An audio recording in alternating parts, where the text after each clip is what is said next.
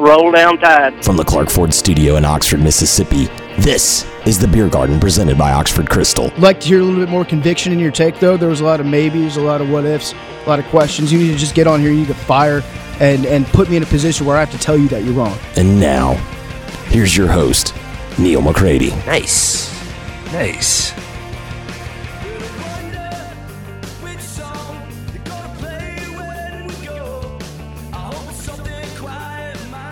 Welcome into another edition of the Beer Garden, presented by Oxford Krystal. I'm your host, Neil McCready. Today on the show, Ben Ingram, six eighty The Fan in Atlanta, one of the voices of the Atlanta Braves, joins us. We talk about the Braves, Major League Baseball, the uh, coronavirus, how that all factors in together, whether we will have a season or not. Get Ben's thoughts on all of those things and more. Before we get to that, though, let me tell you a little bit about the Oxford Krystal Highway six West in Oxford, right next door to the Oxford Exxon. Weird times we live in, but they have drive-through at the Oxford Krystal, also free delivery using uh, DoorDash or Uber Eats. You can still get your Krystal fix. Might have to uh, do it a little differently, but you can get it, and you can also get the uh, new Krystal Catch Hush Puppy Battered Fish, just one dollar and forty-nine cents. Crave and save with that. Got the Scrambler Breakfast Bowls. You can still get your day started the way that you love to get your day started. Bacon, sausage, cheese, grits, whatever it is that you want in your breakfast scrambler, they've got you covered there at uh, the Oxford Krystal Highway six West in Oxford. Again, DoorDash and Uber Eats for delivery. I'm coming to you from the Clark Ford Studios. Clark Ford's in Amory, Mississippi, six six two, two five seven, nineteen hundred. That number, call it. Ask for Corey Clark.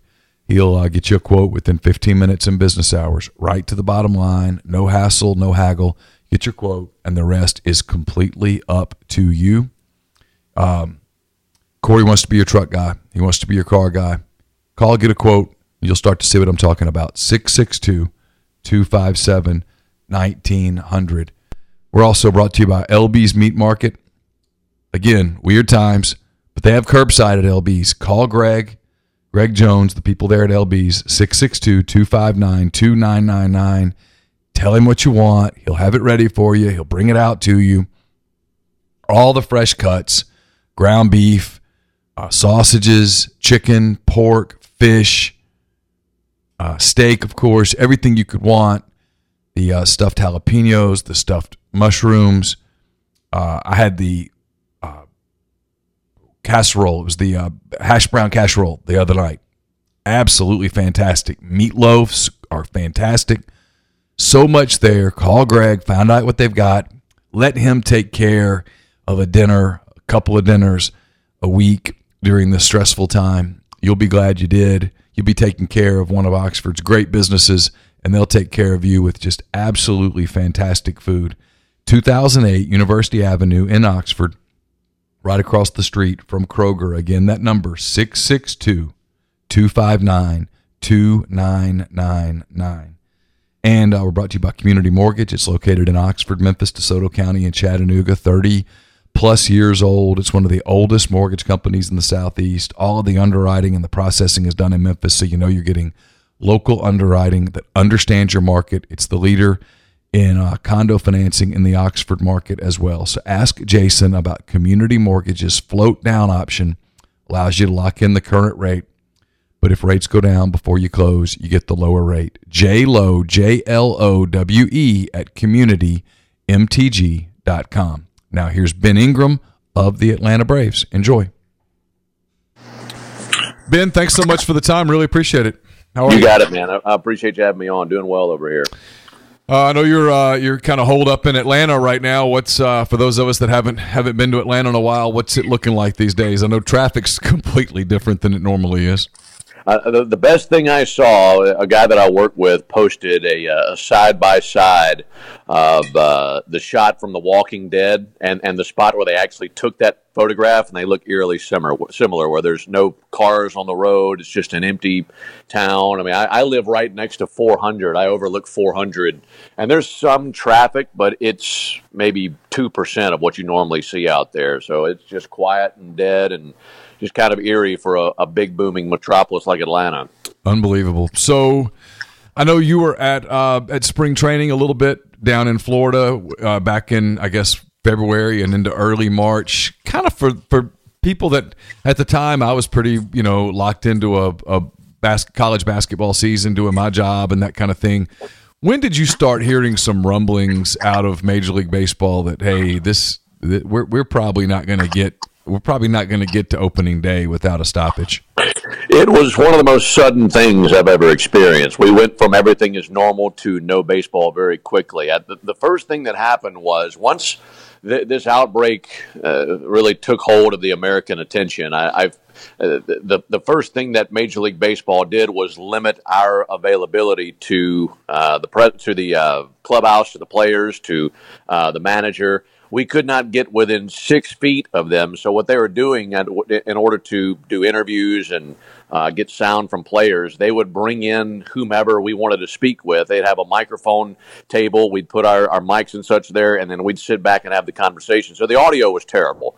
I mean, everybody, the, the player would be six feet from the mic. We'd be to the other side of the mic, and we just knew that this wasn't going to work very long. Well, we didn't have to worry about it working very long or not, because the very next night, Uh, I'm sitting there on the couch at our house down in spring training. They put me and two other guys in a, in a, in a house for the six weeks that we're there.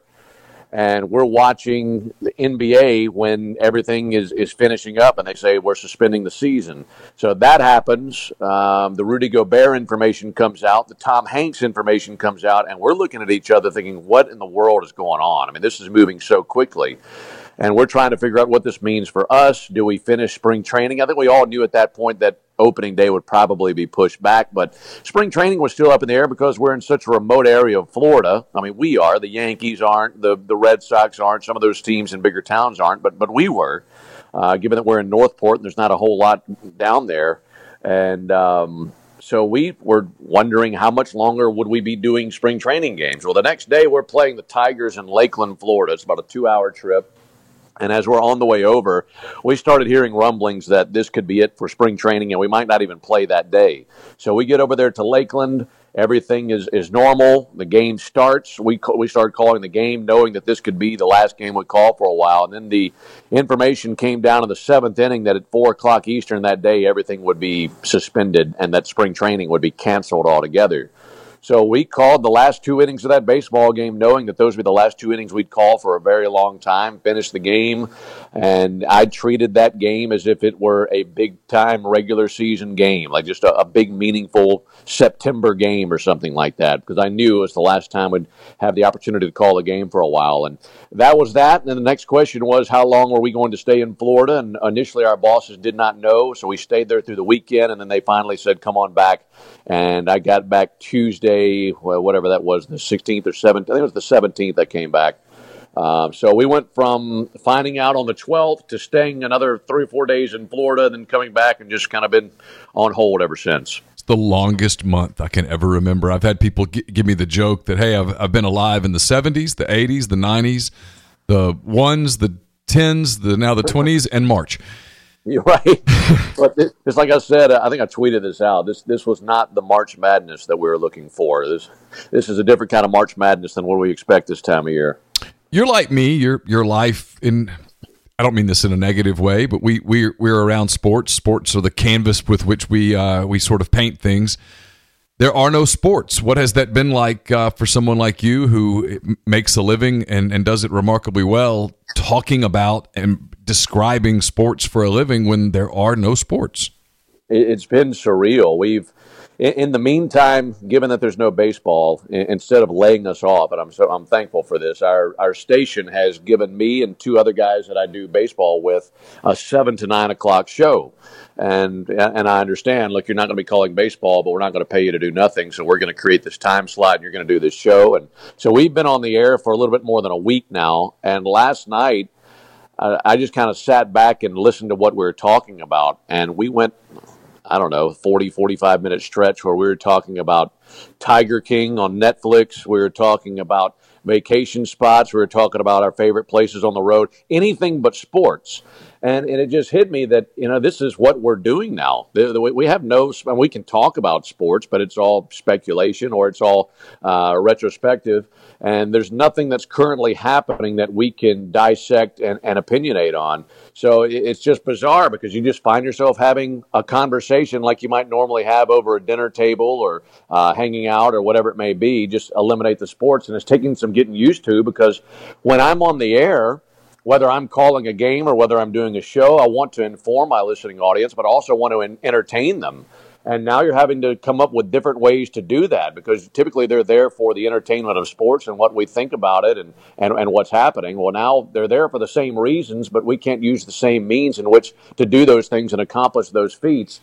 Uh, so you just end up having normalized conversations, and um, it, it's just bizarre because it's nothing like uh, anything that we've ever done. So just trying to figure it out day by day.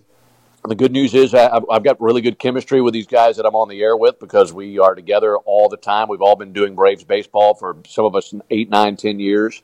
So it, it's pretty interesting, and it brings me personally just a sense of normalcy, just to have yeah. uh, normal conversations, because outside of that, I'm quarantined in my place, and you don't really do much and uh, see what's on T V and that kind of thing. But it's just um, – I hope that our listeners find that to be some sort of, of break or release from what their normal routine has been for the last seven, eight days, because uh, I know it's been that way for us. But uh, the way I, I see it, just get through it together and try to entertain folks as much as you can, even if you don't have sports as an avenue to do that. Yeah, because normally people hear your voice over the course of a one hundred sixty-two game season. It's one of the great things about baseball. No matter how good the team that uh, that you cover or you follow is, it's going to have ebbs and flows in a baseball season. You're going to have winning streaks where, man, the, the Braves sure look good, and you're going to have losing streaks where, man, the Braves look like they forgot how to play baseball, and you're going to have everything in between. And, and over the course of six months or so,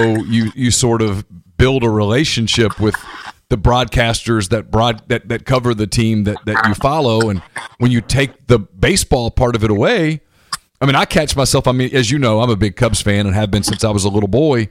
I'd pay money for to listen to Pat Hughes just talk about the weather right now. I, I, I miss I miss the voices, you know? I mean, yeah. I, I, I pulled up a, I pulled up a game yesterday. I started one just because it happened to pop up on my YouTube feed. It was Game five of the twenty sixteen N L C S Cubs-Dodgers. And uh, I was like, I kind of remember that game, and I started it, and I was just going to watch a little of it. I ended up watching the whole damn thing, Ben, and, and and I realized a lot of it was because I just, I sort of just missed the the game. I just, you know, right. I mean, just not. I mean, I knew the Cubs won that game. I knew they went on to win the series, obviously, and all that stuff. But that wasn't one of those games that I've rewatched a thousand times, because it didn't end in a celebration. It just ended, and and I miss. I missed that random game against the Mets in June where Syndergaard shuts them down, and I'm kind of pissed at him. You know what I mean? I I, right. I, I catch myself just m- missing that basic stuff. Our game is, is very intimate and personal, and I think it's because it is every single day for six months. And if you count spring training, you add another six weeks on top of that. And while I love football, N F L, and college football, I love the N B A. I'm a big Celtics fan.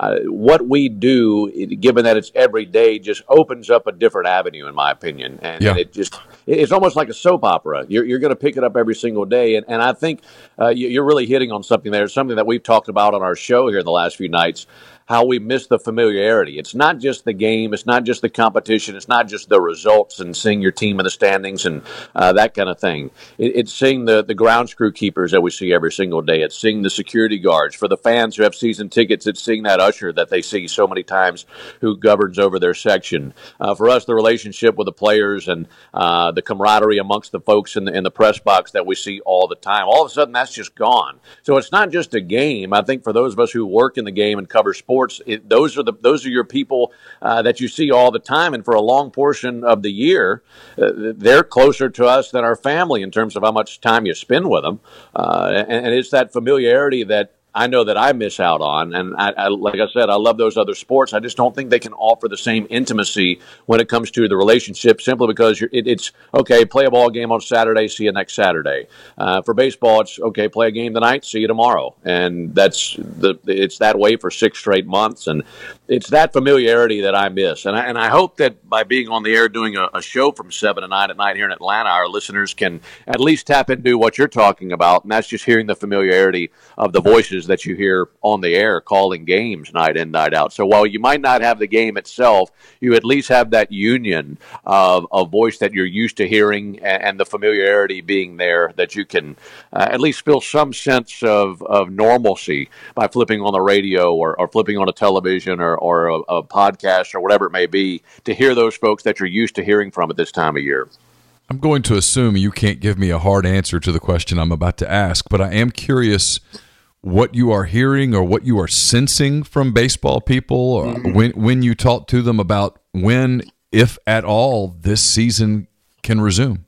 Well, the most optimistic thing I have heard, and I've tried to speak with lots of folks on this. I've spoken with people in our front office, and I've spoken with, with agents and players, and, and everybody's hearing different things. But it seems like everything between Memorial Day and the fourth of July is what they're looking at. The interesting thing is, Uh, once they give us a date for a for opening day, if they greenlight an opening day date, it, we're not just going to sit around and wait for that date. Major League Baseball has told these teams, from what I understand, and I don't know how public this is, but I know that they have guaranteed these teams at least three to four weeks of a spring training. So in, in a way, we'd pick up right where we left off two weeks ago. Uh, I, I think that the teams would probably go back down to their spring training facilities. You'd have half the teams in Arizona, the other half in Florida. And, and even though some teams might prefer to just have inter-squad uh, tryout, or not tryouts, but workouts and such uh, in their home facility, for instance, us here in Atlanta, uh, the, the players want to play games. They can have they can have live B P, they can do P F Ps, they can lift, they can work out, whatever they want to do, but nothing is going to prepare them for a season like playing major league games. And, and I think for the pitchers, if nothing else, they want at least three weeks worth of exhibition games where they can ramp up towards being re- ready for the regular season. So that, that uh, to me, that's the tricky part. Okay, if you say June first, we're good to go, well, that means May first, you got to be good to go for yeah. exhibition games. Yeah. Uh, and, and if you do that, okay, are you opening the gates? Or are we playing in front of empty stadiums? To me, it would make the most sense to go play in front of empty stadiums in Florida for, for a month, and then say, okay, June first, we're ready to go. And if you still have to keep people out of the out of the major league stadiums for a few more weeks, fine, whatever you have to do. But I think the later we get into the season, the more that you can just kind of uh, ease into that and figure it out. You just need to start the season if you have a, an opportunity to. So it, it, this isn't like any other sport where you say we're playing on this date and everybody shows up and plays. There's going to have to be a preparation period, and I would imagine it would be about a month or so. And that's going to be the tricky part, to try to shoehorn into where we are now and opening day and see if it all plays out and harmonizes together. Yeah, it's funny, the dates you just gave. I had I talked to someone yesterday who said, in baseball, who said, realistically, man, we need to be at, at the absolute latest. This was what disturbed me, was I heard the words at the absolute latest. He said, we need to be in Florida and in Arizona, at least starting to ramp it up by June first. And I said, mm-hmm. so that you can start July first? And he's like, yeah, roughly. And I said, so what happens? And I'll pose this question to you. And it's not, again, I know you're not an epidemiologist, you're not a doctor, I get it. I'm just kind of curious to get your thoughts. I said, so what happens if you get down to Arizona, if you get down to Florida, and, you know, a couple of the guys in that building test positive? What do you have to quarantine everybody? How does this how does this work? Are you going to be able to test everybody? Because you'll need to test everybody at that point. Mm-hmm. And he said, man, no one knows those answers. And I think until we get all of those answers, we can't get started. Right. Well, at that point, you'd have a disaster on your hands. And there has to be a point of no return. I don't know what that is. I don't know that you could play. In other words, if you started in August, are you really going to play forty games and crown a World Series champion after forty games? I, I don't know. I, I don't, it, it, I don't that'd be a hell of an asterisk or, or beside. Oh my it. goodness! It, and then you'd have, and you'd have, Ben. Then you'd have all the service time questions. that uh, that are that are hanging out there. And again, no one no one cares about baseball service time right now, and, and nor should they. But there will come a point where the agents and players and such will say, well, you know, we played a season. That should count right. as a full season of service time. And some owners might push back and say, but that wasn't a season. It's going to be – I get the sense that if they can't get started in Arizona and Florida by about the middle of June, I don't think there's going to be a season. Yeah, and because at some point, like you mentioned, nobody cares about service time right now, but at some point the business comes into play.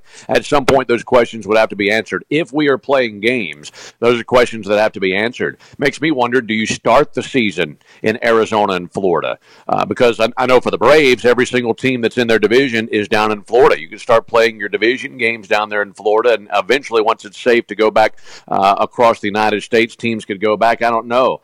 I, I think once we start... And, and I feel like baseball, and you mentioned very latest, I think if you circle that, that July the third, that I'm pretty sure that's a Friday, that fourth of July weekend, they want to be going at the very latest by then. Um, yeah. I think they'd like to have that weekend. But the the question to me is, once you start this thing up, wherever you start it, whether it's in Florida or, or whether it's uh, in, in your actual city, how are you going to design a schedule that's balanced? Because if you just pick up right where your schedule originally was, well, let's say you're a Cubs fan, for instance. What if the Cubs from July on have sixteen games versus the Cardinals, but only three games versus the Pirates? Uh, how is that fair? Uh, and I, I don't think you could pick up right where your schedule left off. I think we could do something similar to what they did in eighty-one with a strike-shortened season. They played one hundred ten games, and, and they did like the minor leagues do, where they split the season into two halves. You had a first-half champion, a second-half champion. Those teams went to the postseason. I could see them doing that. I know that whatever they do is going to be a rag- radical change, because we, we've already seen a radical change in our game. So the response to that with what we do with the schedule, how many games we're actually able to play, uh, how you balance that out, what the postseason looks like, Like, I think that given everything has been a radical change to this point, that's going to continue to ripple, and you'll have radical changes for this one season that this is just what we have to do. It, it, it looks nothing like what we've done in baseball for the last one hundred fifty years, but it's what we have to do right now, and it'll be a very unique way to play a season, uh, finish a season, crown a champion. I mean, that's going on the assumption that you would even have a season, and I don't think there's a guarantee of that right now. Yeah, I don't either. I, I do think you're, you're, you're onto something, though. If you Let's say you get the clearance, you know, June first, that you can, hey, we can do it. We can start a season in July. We can squeeze one hundred games in. It can eliminate, obviously, there'd be no all-star break. That you, uh, you know, that you keep keep rolling there. You, maybe you take away some, maybe you take away some uh, off days. Maybe you squeeze in a doubleheader here and there to to uh, to make uh, make it work, where you squeezed one hundred, one hundred ten games in. But I do think you have to completely redo the schedule at that point for, right. for all thirty clubs, which is a chore in and of itself. You've got to redo travel and, and, and all of those things. That uh, I guess my point, and it's the point you're making too, it's why I tell people that are like, well, I mean, as soon as it's done, man, you can just go. And I'm like, yeah, it doesn't work like that. You've there's There's a lot of semantics that have to be worked out, and that stuff's going to take, I mean, you tell me, I would think it would take at least, at a bare minimum, a month to get all of those things ironed out, ready to go, where everybody basically signed off on it and said, well, this is the hand we're dealt, let's roll with it. Right, I, I agree. How, how, whatever the number is of games we're playing, that's going to affect us more and more. In other words, the fewer games we play, the more radical changes we're going to see, and, and trying to figure this out. Uh, that's the good news. You can play lots of doubleheaders. I know that the Players Union has, has said that they're signing off on that. If we have to play a couple of doubleheaders a week, that's fine. Uh, if you end up playing just teams within your division, that's something that could be uh, an option, or maybe just teams within your league, no interleague play, I don't know. But like I said, the, the fewer we, fewer games we play, the more foreign this is going to look compared to what we normally do. When you were down in spring training and you were watching before all this, before our world changed before our eyes, what did uh, what were your thoughts about the Braves? They had a They, I know they had an interesting offseason. They were involved in a lot of rumors, but a lot of stuff that I think people thought might get done did not get done. Right. They were, they they did answer some questions on the mound. I, I really liked what I saw in their rotation and in their bullpen. And if you want to go back a calendar year, what I thought was the weakest part of the team, their bullpen, has all of a sudden become what I view as the strongest part of the team. I really liked what I saw at the back end of the uh, bullpen. Thought they looked really good there. Uh, the rotation, one through three, maybe one through four, pretty solid, but some question marks towards the back end. But you had about six guys who were pitching extremely well, competing for two spots in the bullpen. I'm sorry, in the rotation. Uh, and, and that was pretty encouraging. I think you're pretty excited to have two or three good options competing for a spot or two. And, and I, I thought there were five or six guys who looked really, really good. And the good news about that is once you, uh, say, play ball for the regular season, you got your five-man rotation. Well, that's not going to be your rotation for the whole year. You need other guys who are going to triple A whom you can call upon and come up and, and uh, uh, do, continue to do what they did in spring training, and they had that option. I thought they looked really good there. They had some really slow starters offensively, but I'm not, I don't really con, I don't get, get too concerned with slow starts for position players at spring training. Ronald Acuna was, was really guessing a lot at spring training. Marcelo Ozuna was really cold at spring training. Freddie Freeman off, off to a pretty good start. Ozzy Albies off to a pretty good start, but I've I've seen it so many times where, Neil, guys will go down to spring training and look horrible for six weeks, and then they flip on the switch, and opening day comes, and they're back to their normal selves. So that that didn't really concern me all that much. The, the division is was going to be interesting, and that, I, I say that was because uh, assuming it's a one hundred sixty-two game season, uh, I know that Vegas likes the Braves better than they like the Nationals and the Mets, but I felt like that was going to be a really good race over the course of one sixty-two. But what it does now, let's say we play one hundred games or eighty games or whatever that shrunken number may be, that makes not just the N L East but every division more wide open for a longer period of time. Look at last year. Through the first three, four months of the season, the N L East, you still had four viable teams fighting for for first place with the Braves, the Phillies, the Mets, and the Nationals. Well, by September the first, it was just the Braves and the Nats, and the Braves pulled away.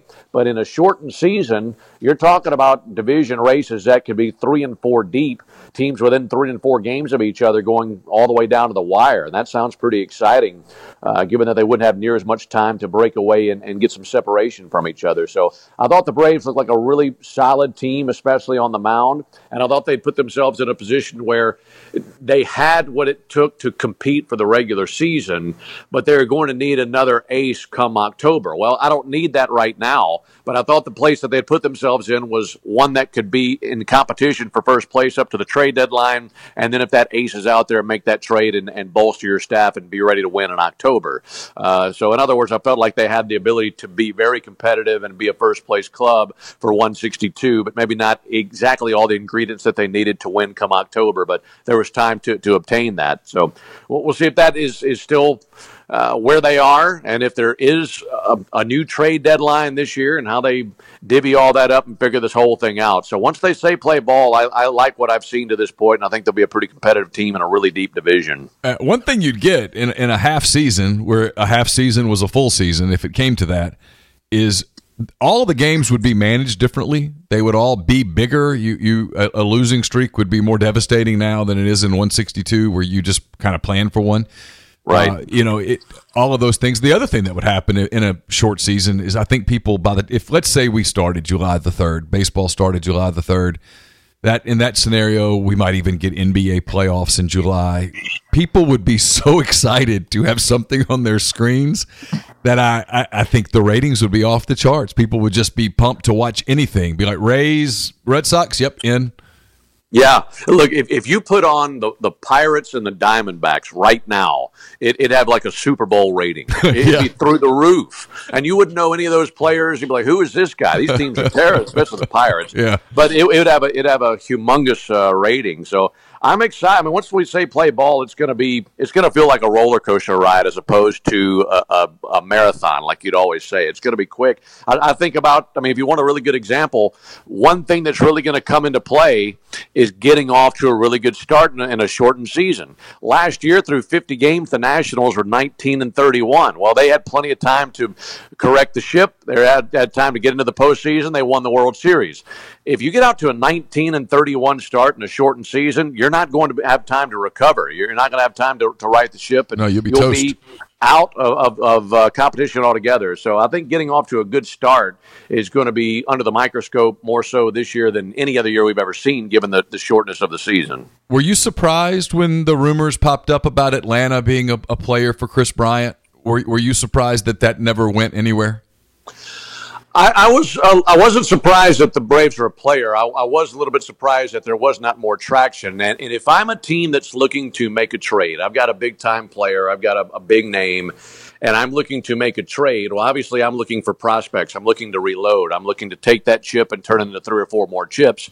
And in order to do that, you're you're looking first and foremost at the teams at the very top of Major League Baseball with solid farm systems. And the Braves have been top five in Major League Baseball for the last three years. I'd be looking to, to talk with the Braves, the Padres, uh, some of these other teams that are, that are loaded towards the top. And I'd say, okay, who has a need at third base? The Braves were the perfect fit for that deal to take place because the Braves had exactly what the Cubs were looking for in return, and the Braves had a hole at third base. It made lots of sense from both sides. The, the only thing that did not make sense, uh, and this is from a Braves perspective, was um, giving up too much. And and that's been what they've been so concerned with. They know that they have to hit on their prospects. They have to hit on their trades.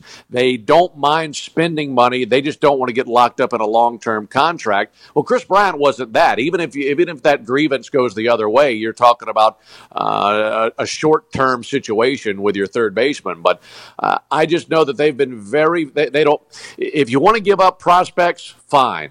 Uh, if you want me to pay money, fine. But don't ask me to do both in, in one scenario. And I think that probably came more into play with the, the Arenado rumors than it did with Chris Bryant.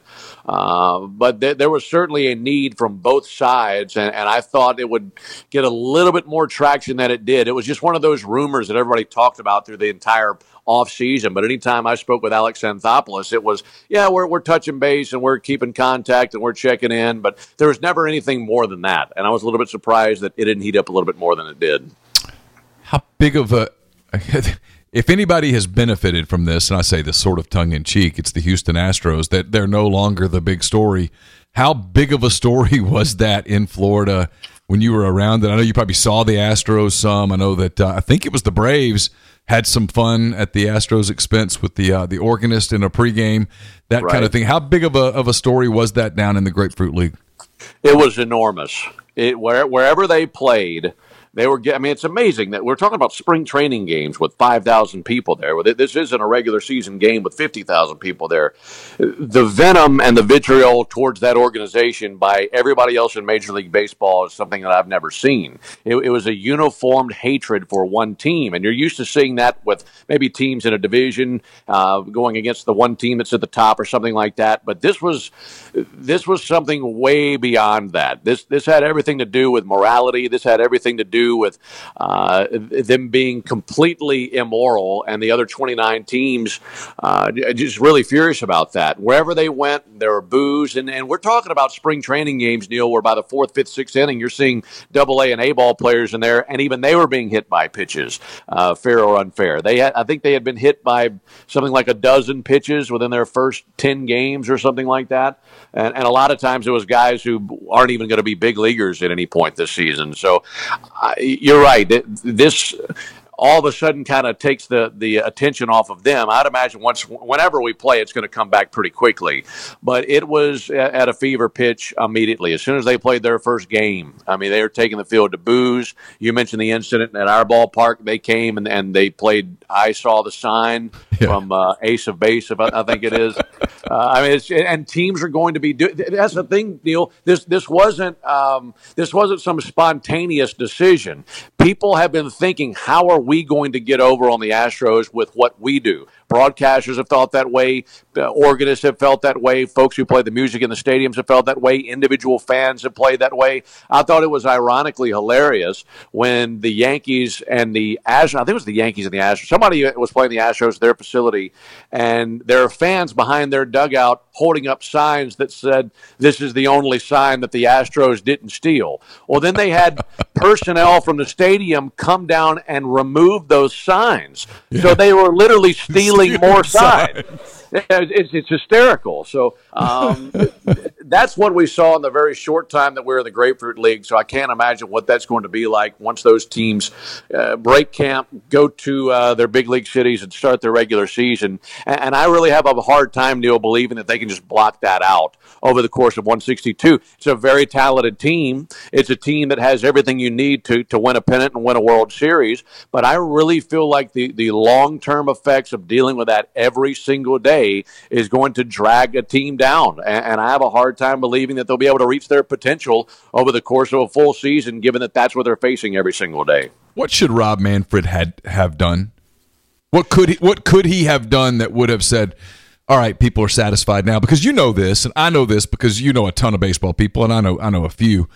There's no, even teams that are massive rivals, and you cover one with the with the Washington Nationals, that they are. Beloved might be the wrong word. There are a lot of people around baseball that are like, man, I'm really glad the Nationals won the title and not Houston. Even right. Teams like Philly and Atlanta and stuff who really did not like seeing Washington win a title were so glad that Washington and not Houston won the title. But there's still this, you know, the Dodgers are over there going, hey, man, we might have gotten we might have gotten robbed of, of, of two titles. Uh, right. You know, they're like, you know, it's a legitimate argument on their hand. There's a lot of people around baseball that are are – remain very furious about the situation in Houston. Is there anything Manfred could have done that would have alleviated some of that angst? I think so. I, I think where he went wrong was his aggressiveness towards getting this behind us so quickly. I, I didn't understand the rush. He wanted to penalize the people who were in charge, but he wanted to draw a very uh, strong line and separate those people from the players and move on, thinking that once we get this behind, the quicker we can get this behind us, the better the game will be. And I understand, look, his job more than anything is to serve uh, the game of baseball and, and to protect its best and have its best interest in mind. But getting something behind you doesn't always mean that's the best thing for the game or whatever situation you're talking about.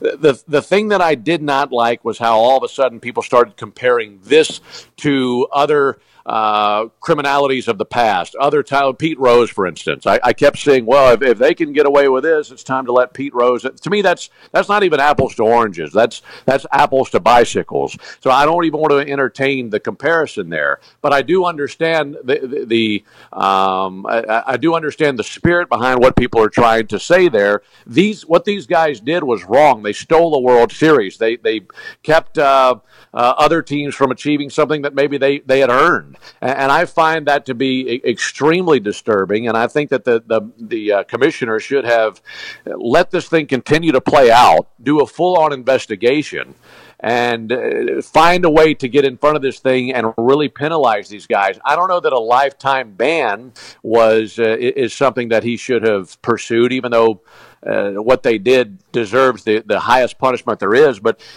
the way that I see this is, this is a brand new era of Major League Baseball.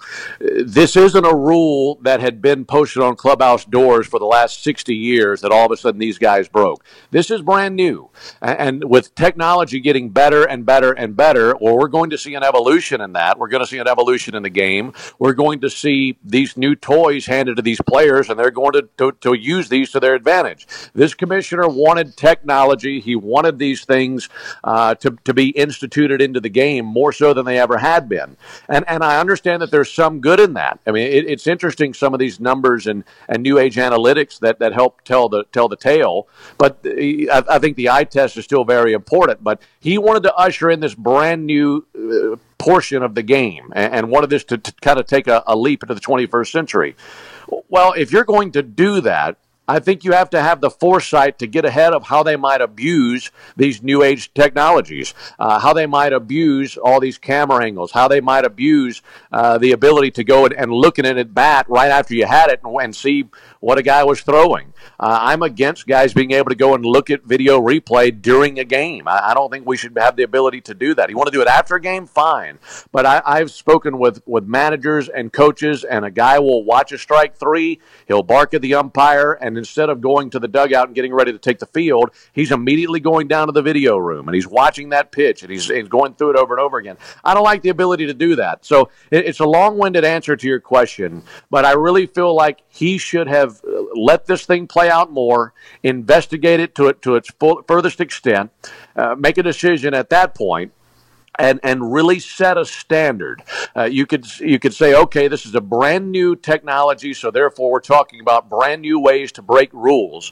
So here is the punishment, and I'm going to put this punishment right there, shoulder to shoulder with gambling in baseball, right there, shoulder to shoulder with P E Ds in baseball, right there, shoulder to shoulder with with doctoring equipment or, or balls or bats or whatever. And because we all know what the what the biggest crimes in the game are, I think you have to take this and get ahead of it before it evolves further, and put it right there on the same pedestal with the same kind of punishment uh, as as as those can carry, where maybe your first offense is you're out for a season, and your second offense you're banned from baseball. It, instead, he just he, he tried to quickly just broom this underneath the rug and hope that it would go away, and it's not going away. And I, I thought that it was a good approach to go after the general managers and managers the way that he did, but I thought that he was it was very weak and toothless the way that it just ended right there. And he'd never uh, charged one player or never even really looked into another player beyond that.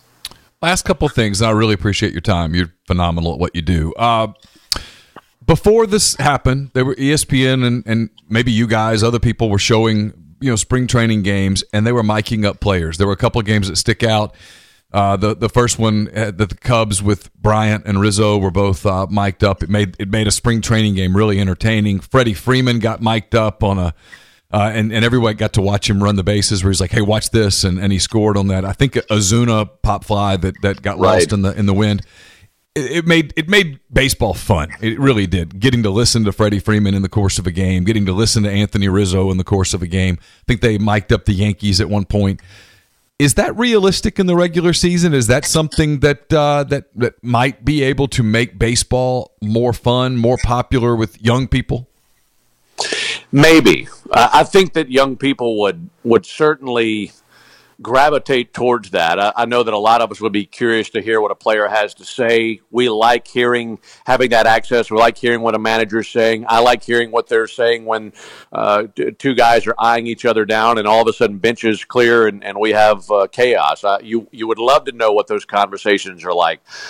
I just know that there is a significant difference in doing that for a spring training game and doing that for a regular season game. Uh, to me, there are players in clubhouses across Major League Baseball who would not only say, that's no good for me, they'd say, that's no good for my team. I, I have a hard time believing that uh, a guy like Nick Markakis would allow that to happen for any player on his team. I don't know. Um, it, I think that it would benefit us in a major way. I think it would benefit the sport. I think the popularity of the sport would, would certainly benefit from that. Would it sustain? I don't know, because we're so bad about gravitating towards a brand new shiny thing, but after a while, uh, it's it kind of loses its luster. Maybe you could make that argument for, for interleague play, because we all know why they did that, and it's, it's entertaining, and it's matchups we've never seen, and it's ratings, but has it run its course? Is it still the same bump from the fan bases now as it was in nineteen ninety-seven? I, to me, it seems like it's kind of taken a step back or two. I don't know.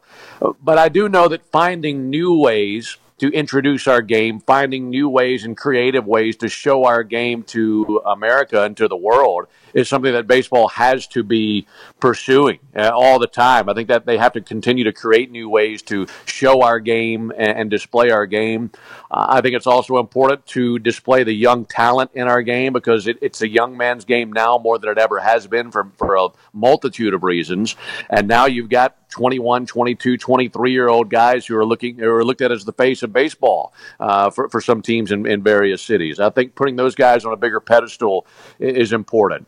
Uh, nothing that Major League Baseball can do about this one, but I, I find it uh, just a travesty that, that Mike Trout has been the best player in the game for almost a decade, and he's made it to the postseason just one time. Felix Hernandez is one of the best pitchers in the game for a long period of time. Never has pitched in a postseason game.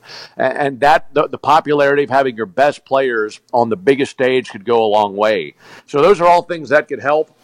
And I know I kind of veered off the path there from, from your question, but I think that that, along with so many other things baseball has to be considering for putting our game out there and increasing the popularity of our game. I think that business is booming in baseball, or else you wouldn't see uh, the the the, uh, uh, the stadiums going up the way that they are, and and the uh, the, the uh, uh, internet uh, people are are getting the at-bat app and tuning in online and such. But you still want people coming through the turnstiles. You still want people that are that are into your game the way that they were thirty and forty years ago. And in order to do that, you have to reach younger generation after younger generation, and finding ways to tap into that is very important. So I don't know if they could get to a point where they could do at uh, during the regular season what they did at spring training, but I think there has to be a way to, to somehow give more content and, and create a more intimate uh, bond between the viewer and the player. And if you could do that uh, and, and the players sign off on it, I, I say you have to green light that, because it's going to make our game even more popular. Last thing, gut feeling. Won't hold you to it, obviously. We talked about it a little bit. Just your gut feeling from talking to people, from doing what you do. Do we get a season? And if so, when does it start? I do think we get a season. Uh, I'm very hopeful for that. I, I saw everything changed so quickly, Neil, from March the tenth to March the thirteenth. I mean, that three-day span, everything was normal, not in baseball, I mean, not just in baseball, but really across America. And then three days later, we're not playing games. So I think as, as quickly as it seized our attention and, and crippled our society, I think just as quickly it could vanish and we could move on. Because I think once we lick this thing, it'll be pretty overwhelming. I don't think this is something that all of a sudden takes over and then we slowly ease out of. I think once they figure this thing out, it, it could quickly go away and we could quickly go back to our way of life. That's my hope. And, and like like we established earlier, I'm no doctor. I have no idea what it takes to, to take on something like this and succeed. But I just feel like that's what we're going to see. And once that happens, I think we're right back into our, our normal uh, day-to-day routine. I think to to speculate as to when the season would begin, I have a hard time b- believing it would be any time before June the first. I have a hard time believing it'd be any time after July the fourth. So somewhere in that in that window of, of early June to early July, I think we'll have baseball. That's my optimistic hope. And uh, if I'm wrong, then uh, we have some major problems in the country for certain. Yeah, no doubt. Uh, I certainly hope you're right. I will be cheering for you to be right. And if you are right, I'll proclaim it. Uh, Ben Ingram Day. We'll we'll we'll, be, we'll all celebrate, man. Hey, thanks so much for the time. Stay safe out there, and for uh, the people that can get your show when when it's every night from seven to nine Eastern. Seven to nine Eastern, so uh, six to eight Central, and we're on uh, six eighty The Fan here in Atlanta. We have an app that's free, and of course our website six eighty the fan dot com, and you can hear us, and we'll be bringing you that show until we have baseball. Ben, thanks again so much. Take take care. Talk to you soon. You got it, Neil. Thanks so much for having me. Bye. Again, our thanks to Ben Ingram today for his time on the Beer Garden. Got another Beer Garden planned for you here in the next few days. I think there'll be a lot of fun um, working on some other stuff as well as we go through this uh, weird springtime and maybe into the summer where we're so used to talking about sports and we don't have sports to talk about. But we will uh, figure it out. We'll get to it, have some fun things planned for you. I think you'll enjoy it. Stay safe out there. Wash your hands. And... Uh, Hope for uh, hope for better days. Hope for a return of sports. And when they get here, we're going to enjoy them more than ever before. Again, thanks to Ben. Thanks to the people at uh, Oxford Krystal. Don't forget, DoorDash, Uber Eats. You can uh, still get at Krystal delivered to you that you always love. And you can still, of course, pick it up in the drive-thru. Until next time, take care.